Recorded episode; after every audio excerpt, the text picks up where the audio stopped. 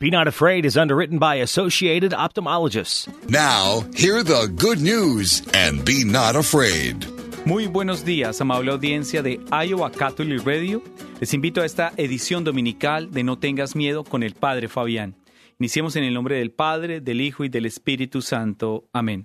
Señor Jesús, concédenos la gracia que en este domingo tu palabra sea signo de esperanza, de confianza y de abandono total a tu divina y santa voluntad para vivir en este peregrinar de esta vida temporal a la eterna, una oportunidad maravillosa de dar testimonio de tu amor. Te lo pedimos por Jesucristo mismo, nuestro Señor. Amén. En el Padre, el Hijo y del Espíritu Santo. Amable audiencia, llegamos ya a este domingo, a este domingo 33 del tiempo ordinario. El tiempo pasa y el tiempo avanza. En este, en este momento litúrgico nos estamos acercando a la culminación del tiempo litúrgico conocido como el tiempo ordinario. Por eso toda la liturgia de la palabra de este domingo, del anterior y del siguiente, nos van haciendo una narración, digámoslo, en un lenguaje apocalíptico o hacia el final, ¿no? Miren, solo basta tener en cuenta la antífona propia del Evangelio de San Marcos para este domingo. Velen y oren para que puedan presentarse sin temor ante el Hijo del Hombre. Y es que, en efecto, este domingo, San Marcos en el capítulo 13, versículos 24 al 32 nos dice, En aquel tiempo Jesús dijo a sus discípulos, Cuando lleguen aquellos días, después de la gran tribulación, la luz del sol se apagará, no brillará la luna, caerán del cielo las estrellas, y el universo entero se conmoverá. Entonces verán venir al Hijo de Dios, al Hijo del Hombre, sobre las nubes con gran poder y majestad, y él enviará a sus ángeles a congregar a sus elegidos desde los cuatro puntos cardinales y desde lo más profundo de la tierra a lo más alto del cielo. Entiendan esto con el ejemplo de la higuera. Cuando las ramas se ponen tiernas y brotan las hojas, ustedes saben que el verano se acerca. Así también, cuando vean ustedes que suceden estas cosas, sepan que el fin ya está cerca, ya está a la puerta. En verdad, que no pasará esta generación sin que todo esto se cumpla. Podrán dejar de existir el cielo y la tierra, pero mis palabras no dejarán de cumplirse. Nadie conoce el día ni la hora, ni los ángeles del cielo, ni el Hijo, solamente el Padre. ¿Qué nos querrá decir este Evangelio? Hasta el fin del mundo hasta el fin del mundo. Al hombre le inquietan los resultados finales. Eso es parte de la naturaleza humana. De una competencia deportiva, de un año escolar, de un negocio en el que apuesta todo del fin del mundo.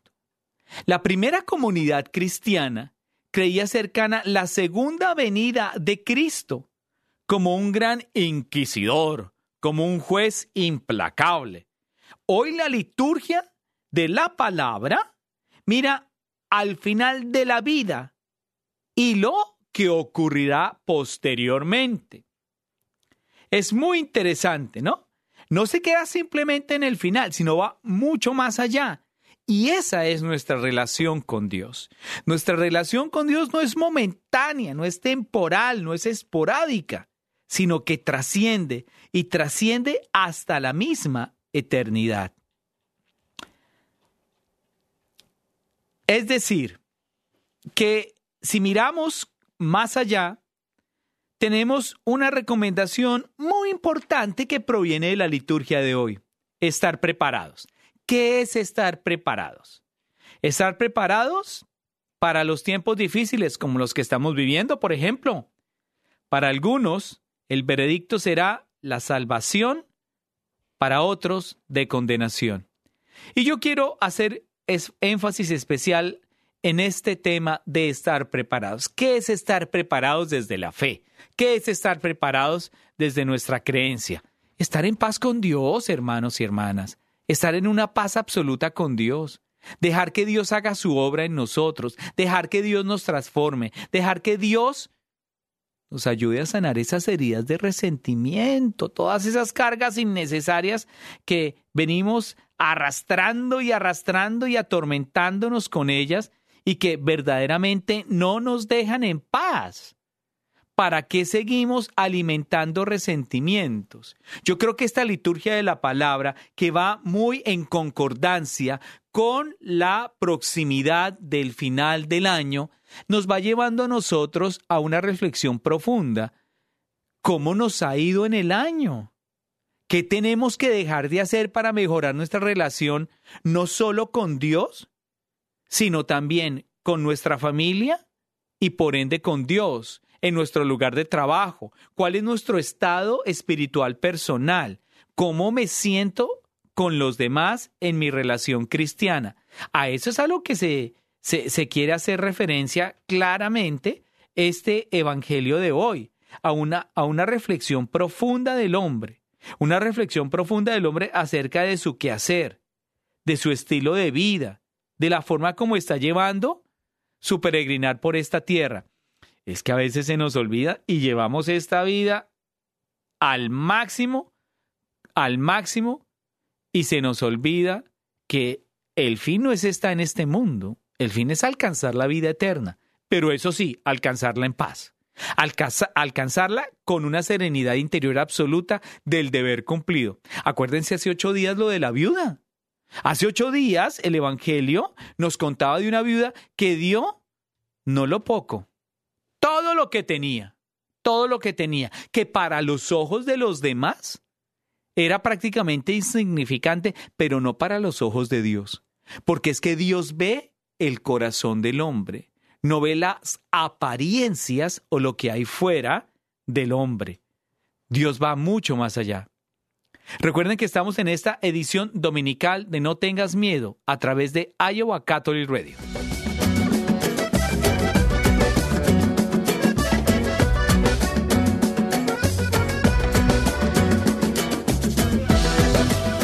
Regresamos a esta edición dominical de No tengas miedo a través de Iowa el Radio. Soy el padre Fabián Moncada. En este evangelio en el que nos exhorta el Señor a estar preparados, nos encontramos de golpe frente al riesgo, al misterio o a un mundo desconocido. Y a veces eso, en el ser humano, en la dinámica del ser humano, provoca una mezcla entre temor angustia, desesperanza o a la vez esperanza. Es decir, nos ocurre cuando vislumbramos la inminencia de la muerte. Y aquí entramos en un tema bien interesante, amable audiencia.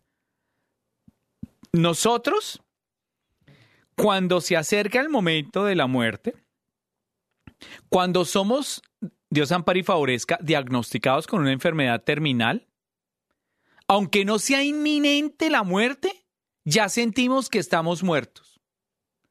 Y es muy triste, y se, los comparto como sacerdote, en las celebraciones del funeral, ¿cierto? Todos los muertitos son, eran perfectos, santos.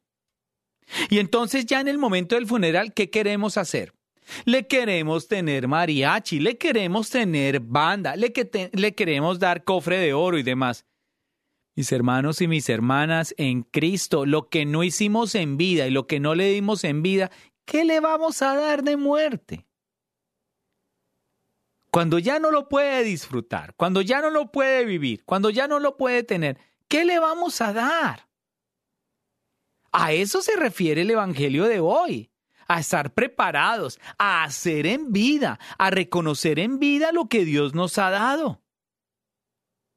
Es que no vivimos para morir, como a veces sentencian muchas de las frases coloquiales, ¿cierto? Entonces, eh, las frases coloquiales que uno encuentra en jóvenes, en adultos, en generales, vida solo hay una, hay que gozarlo todo.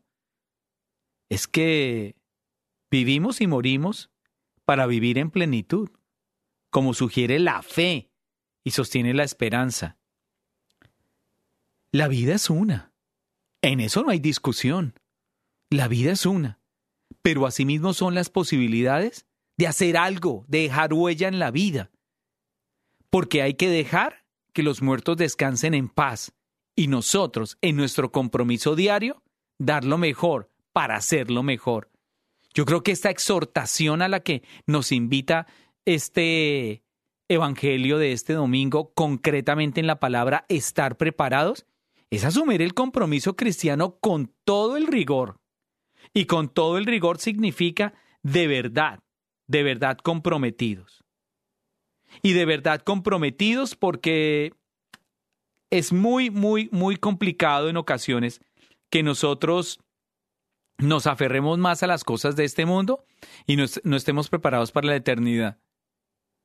Y es que es lamentable que muchas veces en la celebración de los funerales nos quedamos más en el dolor de perder al ser querido y no en el agradecimiento de que el Señor ha tenido compasión de él o de ella y le ha concedido una paz eterna.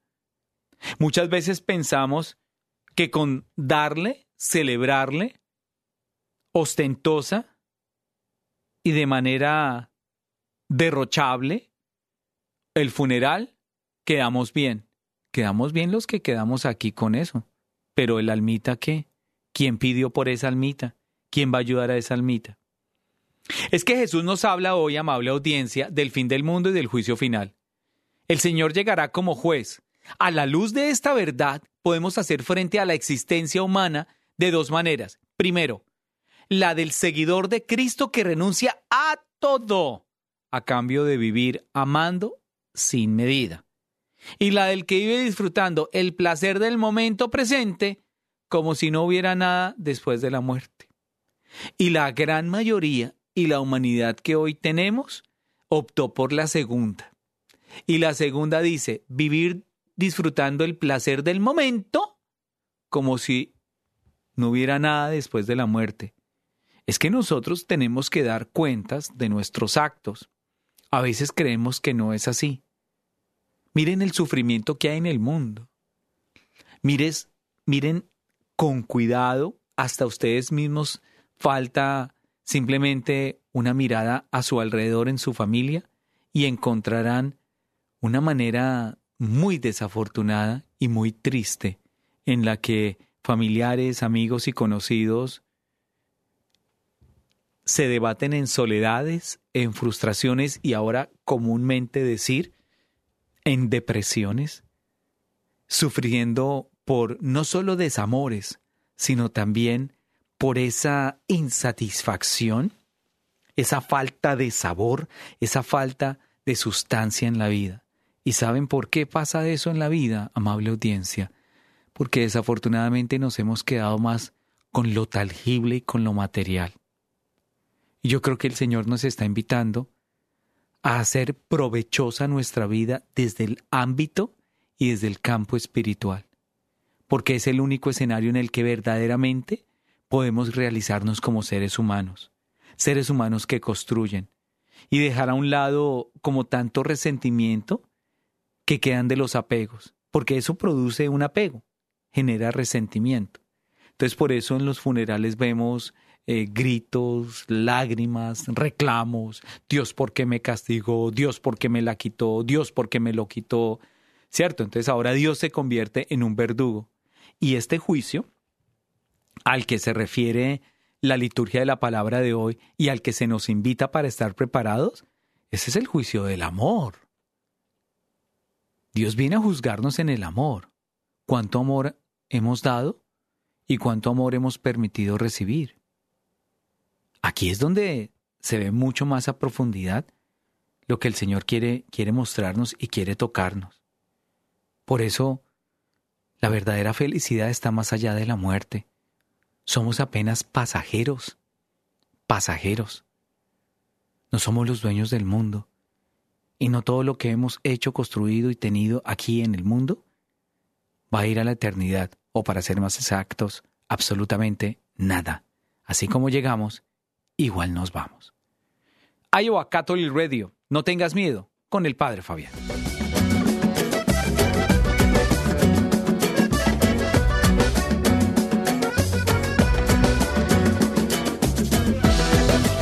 Regresamos a esta edición dominical de No tengas miedo a través de Iowa Catholic Radio. Miren, a la luz de la fe, el final del mundo es el triunfo de la vida sobre la muerte. Es lo primero que tenemos que entender. A la luz de la fe, la victoria sobre la muerte es la resurrección. Entonces, ustedes se, estarán preguntando, pero ¿qué va a ser de nosotros? ¿En qué van a terminar nuestros esfuerzos, nuestras luchas, nuestras aspiraciones, nuestros negocios, nuestros proyectos, nuestras intenciones? Miren, alguien se atrevió a afirmar que la vida del hombre es un breve paréntesis entre dos nadas. Pero si lo que nos espera es la nada, aquí surge una pregunta. ¿Qué sentido último pueden tener todas nuestras luchas, nuestros esfuerzos y enfrentamientos? Mire, usted que me está escuchando, yo le hago la siguiente pregunta. ¿Cuánto tiempo ha invertido en mantener sus cosas? ¿Cuántos dolores, cuánto estrés, cuánto sacrificio? ¿Quién va a quedar disfrutando de eso? ¿quién va a sacarle el mejor de los provechos a eso? ¿Es verdadera y plena su felicidad el acumular?